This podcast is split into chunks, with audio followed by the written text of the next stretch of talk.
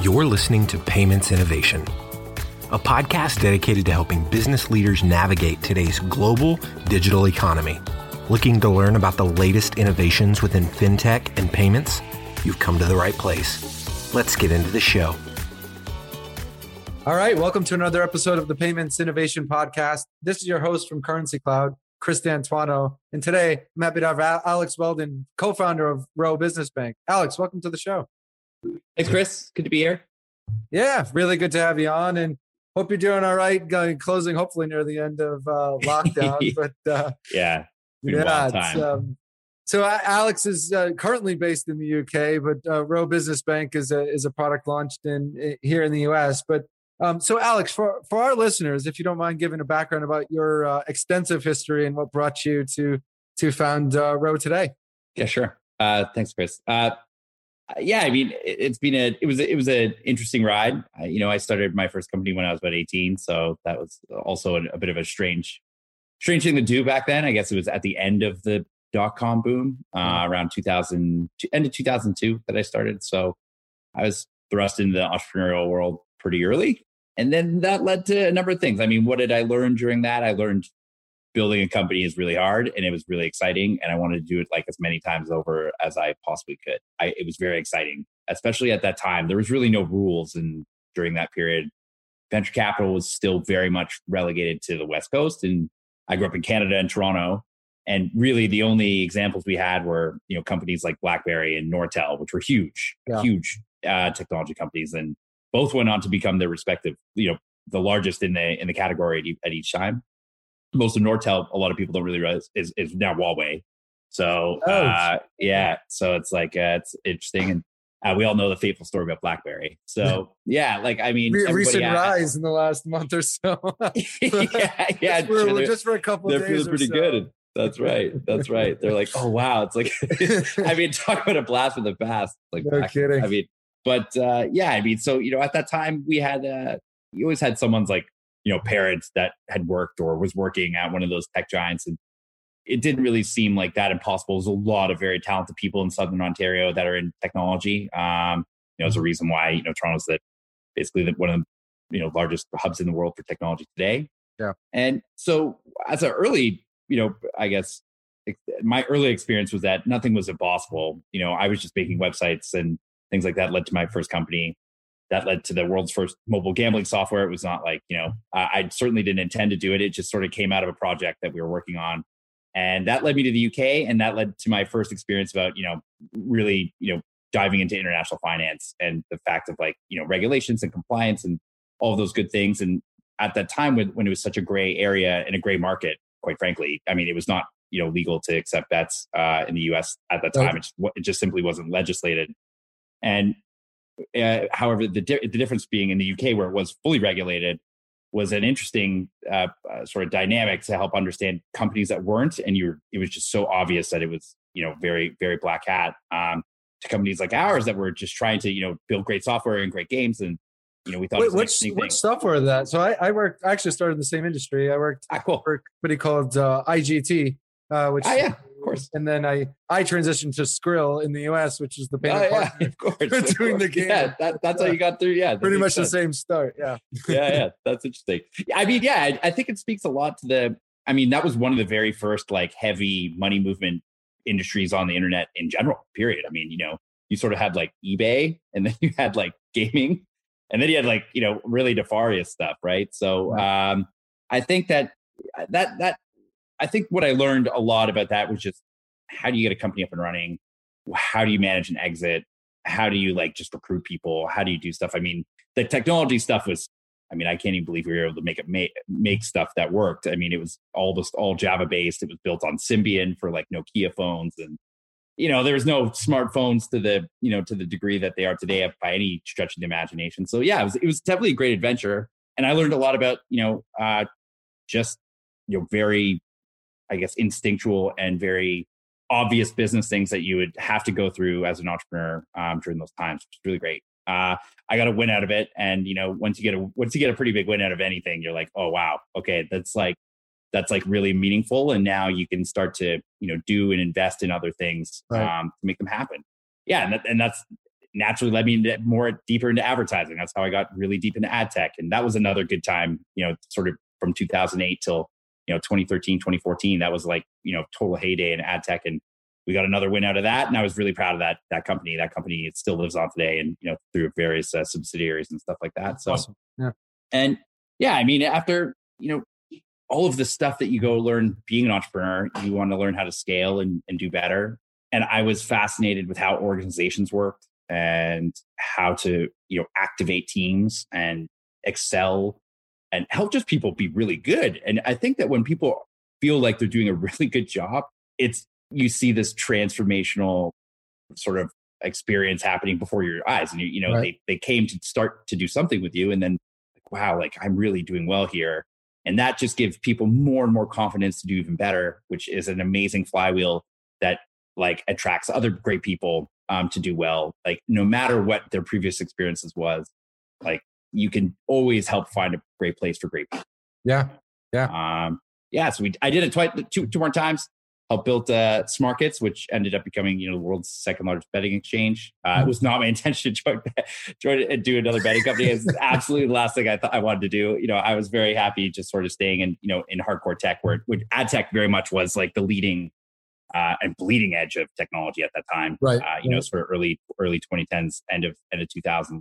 But yeah, the reality was that I knew a good friend of mine, Jason, who'd been like trucking along with this company for a long time, and he you know, quite rightly said, he said, "Hey, look, can I make the betting industry fair?" And I was like, "That's an amazing vision. I can't ever imagine that happening." But he got pretty close. And, you know, as a former analyst, and he worked at a hedge fund before that, and which was my second dalliance with a you know, later on down the road with another hedge fund partner. But he was really close, and I was pretty amazed that he built, you know, a way to basically increase the best odds across the board for all players and clients. So that was very attractive. That was very fast. We went from a handful of people to, you know, well over 100 and trading billions of pounds each year in 1 year. That was like 2014. So yeah.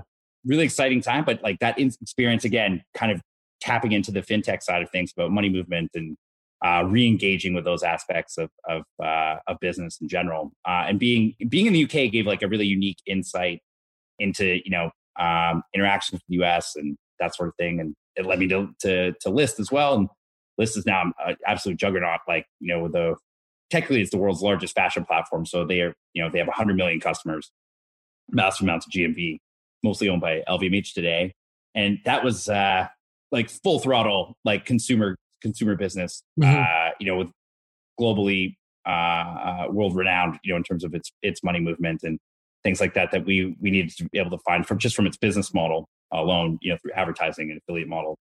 So all those experiences wrapped up, you know, I guess my insights into what do you do when and how with finances, and where does finance play a role in an organization.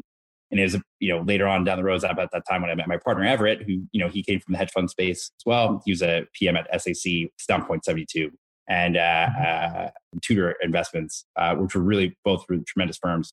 Really talented guy, very hyper smart. And he's sort of the yin to my yang, where I'm very much an operator. I love building things. And he's very much like a markets guy. And he's like, "Look, there's a space here." And I was like, I couldn't agree more. That's how we got to building Roe, and it was really exciting. It's been an absolutely amazing 3 years. It's going to be just about three. It's almost 3 years to the day. So it's the 15th of March, so of 2018. So yeah. Well, congratulations on the journey so far, and I've been lucky enough to work with you guys for the past couple of years now. So it's been exciting to see what you're building now. How damn fast you guys are doing it, but so calculated as well. So it's awesome to see. Thanks. If you could give a background about Roe, so like, you know, what's the value proposition you're bringing to market, and also, you know, what was the opportunity that you saw that you wanted to take down in the US? Yeah, I mean, it's really like a mixture of two things, and you know, I try to take a step back because yes, I've had a very European experience, especially living in Europe for the most part. But my career has really been, you know, straddle between the UK and North America at almost all times, you know, from ad market to List, and, you know, and then on, and like as an investor advisor, like just helping companies out. It was really just being a very US centric model because of the financial system and the experience of banking. And I think that what was very obvious to me was that banks, their business model was not oriented around developing great services because of they're great lenders. I mean, they're a balance sheet business. Like they have money and they're there to lend it, and that's how they profit. So the way that they acquire those, those deposits is, by being great acquirers. There is a suggestion that, to be a great acquirer, you should be good at servicing. I think that there's, a balanced take to say, are they doing a good job in the United States? I don't think there is. It functions completely differently, namely to the degree that there's thousands of institutions, number one. That in and of itself is a real difference versus, other major global markets. Even in the UK, where it's, a very, very massive financial services market, there's really, 50 institutions that matter, yep, as opposed to 5,000. So, you just can't even compare. And then, so from my perspective, I was like always constantly seeking a great financial partner to help us grow and grow the companies that we were with. I was almost relegated to SVB at every stage of my career. And look, they've done a tremendous job. They understand their market well. That's why they have, great personal banking services as well. Right. And a lot of people need to really remember it's like, Silicon Valley Bank is a bank from Silicon Valley. That's why. It's not like there's like, magic software behind it or something. Like they're just an institution there. That is in a great market where a tremendous amount of commercial activity happened, and they did a great job capitalizing. I wouldn't necessarily say that makes them the best institution for every single, growing or enterprising business just because they, came in from there. I think they probably have some insights and are able to look at the market a bit differently. But if you look at, how to power the next generation of American business, you're going to have to really do a great job. So those were some of the insights that we were looking at from the beginning, simplifying the experience, consolidating services, looking at rebundling. Why is the fragmentation of the market exists today? And Everett's perspective was really simple, which phenomenal, which was that, the underutilized sponsor bank model enables us to compete like no other bank in history. We are very much a complementary service to partners and our partner banks. That's why, we are one of the only fintechs that's providing commercial banking services that partners with multiple partners.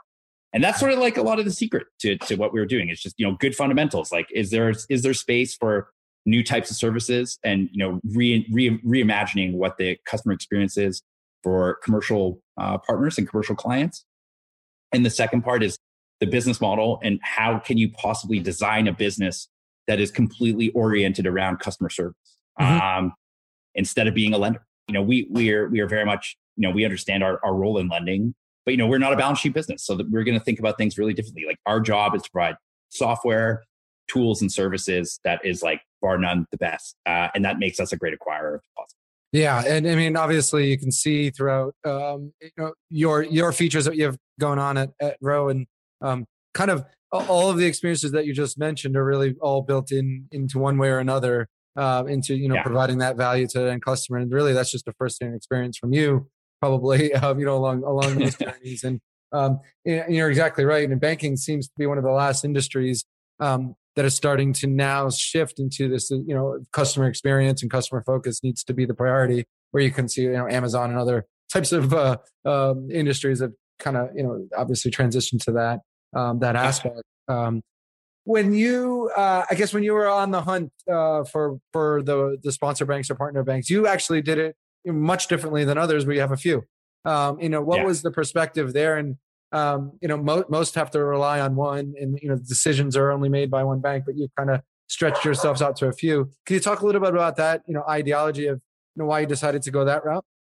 Yeah, of course. I mean, I think that we understood. I mean, when we first started, that was probably the earliest insight that I understood, was like to not be necessarily bound to one partner over another, but to ensure that there's an optionality for anything. I mean, like, we're a financial institution. I was very, very scared that, like, I don't know what's going to happen to a partner.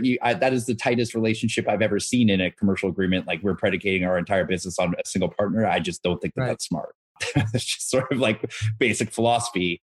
So then, when we got to building, it was a very simple premise. How do we ensure that we can constantly partner with whomever that we choose to, or that, looks good? And as we explored this, it became very obvious. We obviously had some practical goals, like, time to market and things like that. But, if you were to ask anything that we were very strong on in the beginning, it was just one, our foresight for how we wanted things to work. We had a very, thankfully, I think it, from a product perspective, tried to put, pieces together very far down the road. And, and Everett's insight, as a PM was to say, hey, look, like, where does this world look like in 5 years? Yeah. And, where do we place our bets? And we just put those two together and had a very clear understanding that multiple partners is really what looks good for us. Mm-hmm. And, as far as how obviously you're, orchestrating behind as far as building and then also running as an entrepreneur, how do you guys determine or prioritize, the build, buy, partner phase? I know it's pretty much on everyone's minds that are looking forward, but how do you do it? You've been very successful in multiple different ventures. Obviously, you're doing something right into prioritization, but can you talk about that process and how you like to focus on that? Yeah, I totally. I mean, everything in my view comes from the essence of what you're trying to accomplish, right? Mm-hmm. And make no mistake, we are a services business. So our customers come first. And how do we design, our system and what we build and buy or partner with from a strategic perspective at each juncture to accomplish what we think we need to do? And now sometimes that means doing something that at the outside looks unorthodox. I mean, partnering with multiple institutions, but it's unorthodox. People didn't really understand it. Helping to walk investors through it. Who are, investors are somewhat, I would like to assume, very financially savvy, right. And you have to put walking through the complexities was something that was, always going to be challenging in the early days when, don't forget at this time in 2018, Brex just had a card. There were no other, business neo challenger banks outside of, I think Bank Nova. And really they're really just supporting, small freelancers and some SMBs at that time. So Aslo, and Aslo is no longer. I mean, so an example of one partner right there. Yeah, that's right. If you want to talk about the dangers and perils of a partnership, I mean, that's a pretty good example. And so when we were trying to determine, what we should do, really it comes down to, again, fundamentals of what we wanted to accomplish. And really we only make those decisions based on the mission that we do. And, our mission is very much to help organizations work better together with money. And that is, that is how we rally around our entire company. We're constantly just trying to help and be great partners, custodians and keepers of our clients' funds and helping them succeed. Yeah. And especially over the last, 12 months now, you could say, has those priorities changed and have made you as a leader of where the direction's going? Have you had a pivot given, obviously with COVID, you have PPP loans, how does the prioritization then get, altered if it does at all? Or were you guys built to be able to adapt, pretty quickly on the demands that your customers are facing? Yeah. I mean, pivot, no. Delivery, yes. We deliver a lot. We delivered a lot this year. 2020 was a really transformational period for the company. 62% of the company has never met each other. So it's pretty incredible. Yeah, amazing. Pretty incredible. We've onboarded all these people, and most of them have never been in the same room together, and we're still flying, so that's pretty cool. But back to your point, Chris. I mean, the challenge that we've had, I think, is making sure that to not get discouraged by if we had to do something over another that we planned on doing over another, let's say. So everyone tries to stick to a plan. As long as the decision-making is based in root strategy, then it's okay, and we said no to a lot of things. We participated in the first PPP program. We were very proud of that. We had the first program out the door against anyone, including any bank. It was a tremendous period. I mean, that was very surprising to me. It was almost a year to the day that we actually rolled that out. It was, about 30 days, April 3rd, I think it was first came. And that was through your partner bank that was able to. That was through a bunch of we did a syndicate. We offer a network of bank and non-bank institutions as financial lenders within the Roe platform, and that led to really great relationships. And we said, hey, look. We have clients that are interested, and we're happy to just facilitate this. We have the technology, we have the people. Do any of you need help with this? And that was just our answer. So, we didn't do a lot against our peers. It was not our interest. We just wanted to help ensure that anyone that needed it was able to get it. And we did tens of millions of dollars in loans in that first week. It was really, really nuts. And then we were like, wow, there's like, it was very like, you know, oh, wow, I can't believe that everything, all of this got mobilized that quick. But yeah, that's probably an example of something that we just did. We realized if we didn't do a good job at being a good example of what we could do and be as a fintech in the industry, how could we possibly present that, you know, we were a superior alternative to, you know, existing institutions? That was sort of, you know, what we wanted to know. And we knew that if everyone was going to be locked down, the world must go on to some degree. We probably had the best chance of supporting people through our platform. And that proved to be totally true. I mean, you know, we were for a long time there, the only bank branch open. It's called the internet. So like, totally, it was kind of, it was a very surreal experience. Yeah. I mean, do you see, as far as where you're at now, obviously there's more competitors than you mentioned that are coming to the fray now. Obviously you guys have a good landscape in where you're at. As far as the bigger banks, you know, not digital first as you are, do you see them as becoming a threat, or actually, you know, actually moving more to the background, or is it kind of, you know, all over the place in that sense of, you know, how you can attract more customers and continue on your, you know, growth of trajectory? Yeah, I think that there's a couple of schools of thought here. You know, there is the fintech pursuing charters. There's the, you know, just fintech that's doing infrastructure, and then you have sort of pseudo infrastructure plus consumer, or when I say consumer, just outwardly facing, you know, originators and acquirers that are in the space, and some are chasing charters, some are not. It really depends. If you look historically, anyone that is moving into the, you know, the charter space, SoFi, you know, Varo, even Brex, I think, has announced, you know, Square. You know, if you look at what their motivations are, it, with the exception of probably like Square, really it's about like facilitating more business. Right. Square is just hands down like, we're doing a great job. We don't want any of our clients to go anywhere. Like, this, just keep this train going. Yep. That the natural extension is to provide capital for them. So I understand that perspective a lot. That's something I probably align with and agree with a lot. And it doesn't really need to come in the same shape as a bank branch like it used to. It just comes from, you know, where it needs to come from. However, the others, I believe, it's simply like a cost of capital. You know, they are lenders. Make no mistake about it. You know, it's, Lending Club. There's a reason why Lending Club, like Fired Radius, and, you know, there's a place and a means for fintech specifically to be great acquirers and originators of deposits and drive those deposits back to lenders. I mean, that's the synergy we're talking about here. So yep. I don't necessarily think that there is a place where both don't coexist. I just think that the way the market will develop in the future is probably not what, you know, anyone thought it was going to look like. Yeah, it's really good points, and I think, you know, as you mentioned, really, you know, the majority of the banks just want to get additional acquirers and mass influx of acquirers, and how do we do that? It could be through a million programs. That's fine. just go out and get more acquirers. That's right. I do want to touch on a little bit, and this is probably more of a selfish bias, you know, way of working here. But obviously, being from the UK, I mean, from Canada, working in the UK, and then back to the US as well, you can see the stress of importance as far as international money movement. You know, here at Currencycloud, obviously, we're founded and have a great base in the UK and in Europe. And then, you know, I was tasked with our team in the US to really educate the market in the US, and that's been quite a journey. But, you know, talking to you guys, it was a breath of fresh air. There wasn't much discovery needed at the time. You actually knew the importance and saw the importance of international money movement for your clients. I'd love to talk to you a little bit about the advantages through that and why it is important, I guess, from your perspective, to provide, you know, access to, you know, ability to move funds internationally for your clients.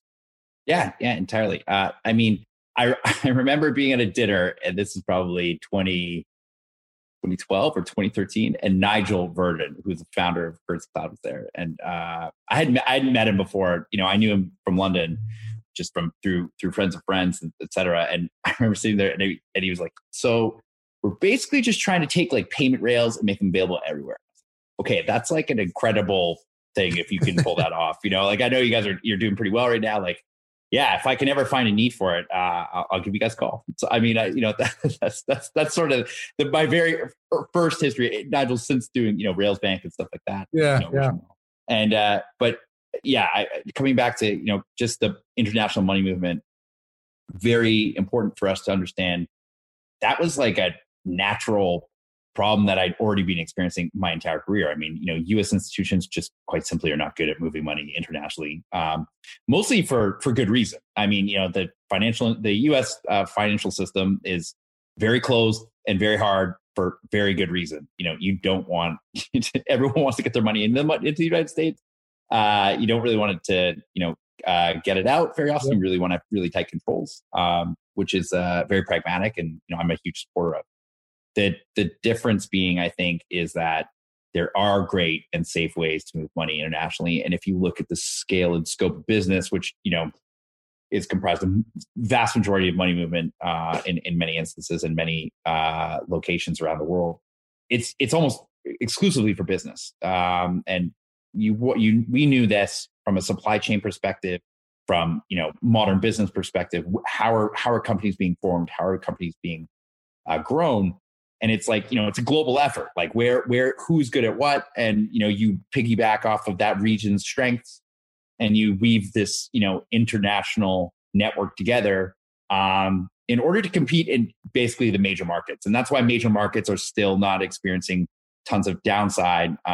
Places like China and just Asia in general, the United States, you're just seeing this huge gravitas towards these big markets because there's lots of demand, and so the world is really supporting all the financial activity. And the financial activity, generally speaking, you're starting to see ebbs and flows of it, but it's consolidating in those areas. So for us, it was like, okay, I mean, any company that's on board at Roe, if they're under 3 to 5 years, the reality of them utilizing an international supply chain is like.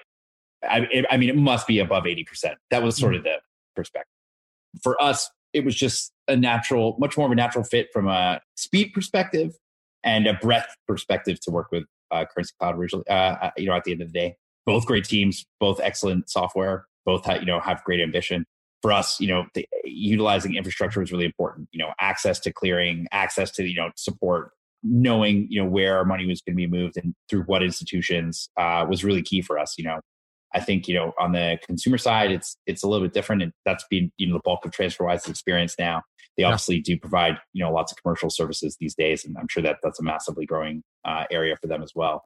But yeah, for us, it was a natural fit. It was like, you're built for this problem specifically. So, and we found alignment with that and we were able to move really fast and we appreciate it. Yeah, it's been a great journey so far and excited to see where you guys are going. I guess, to wrap up here, can you give a little insight onto, what you guys are seeing as your direction? Obviously, you got 62% new hires from year over year. What are you going to be utilizing them for? Where are we going with Roe? What are we going to be seeing here? Top service, my friend. Top service. Smart. I mean, look, we're in the business of clients, and we can't make the world go round unless we're doing a good job for them. And it's really really focused around what our core services are, and that comes through customer service, banking services, our software, and our people being an extension of these tremendously bold and ambitious entrepreneurs. I mean, I'm very, we're still relatively small in the grand scheme of things, and maybe that's just because of my own experiences of where you get to. We're 3 years in, and I think if you asked me 10 years ago if we were this size and doing these things, I would be like, well, we're pretty big. But I think when I look at ourselves and I look at our clients and how much, how tremendously brave and how tremendously innovative they are. And the sheer amount of new talent and ideas coming on and being activated through this period, especially post-COVID. I think that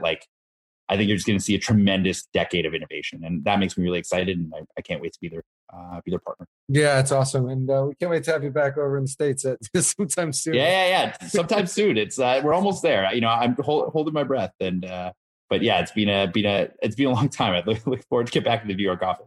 Yeah, for sure. Looking forward to it. Well, it's good to have you on here. What's the best way for potential partners to get in touch with you guys? Yeah, absolutely. Easiest way is to get in touch with us through at bank@roe.co. You can find myself on LinkedIn. It's usually the easiest way. I'm a massive consumer of Twitter, not too much of a publisher. So it's usually the least thing. Awesome. But yeah, feel free to find us at roe.co as well. Sweet. Well, yeah, great to have you on. Like I said, awesome to see you guys doing well. Yeah, you too. Thanks, Chris. Appreciate all. Of course. See ya. Thanks. Currencycloud is an online payments company that makes international money transfers fast and simple for businesses. We're building a borderless future where international transactions are seamless for a better user experience. Discover the world's most trusted payment platform and our toolkit of developer-friendly APIs at currencycloud.com. You've been listening to the Payments Innovation Podcast. To ensure that you never miss an episode, subscribe now in iTunes or your favorite podcast player. Thanks for listening. Until next time.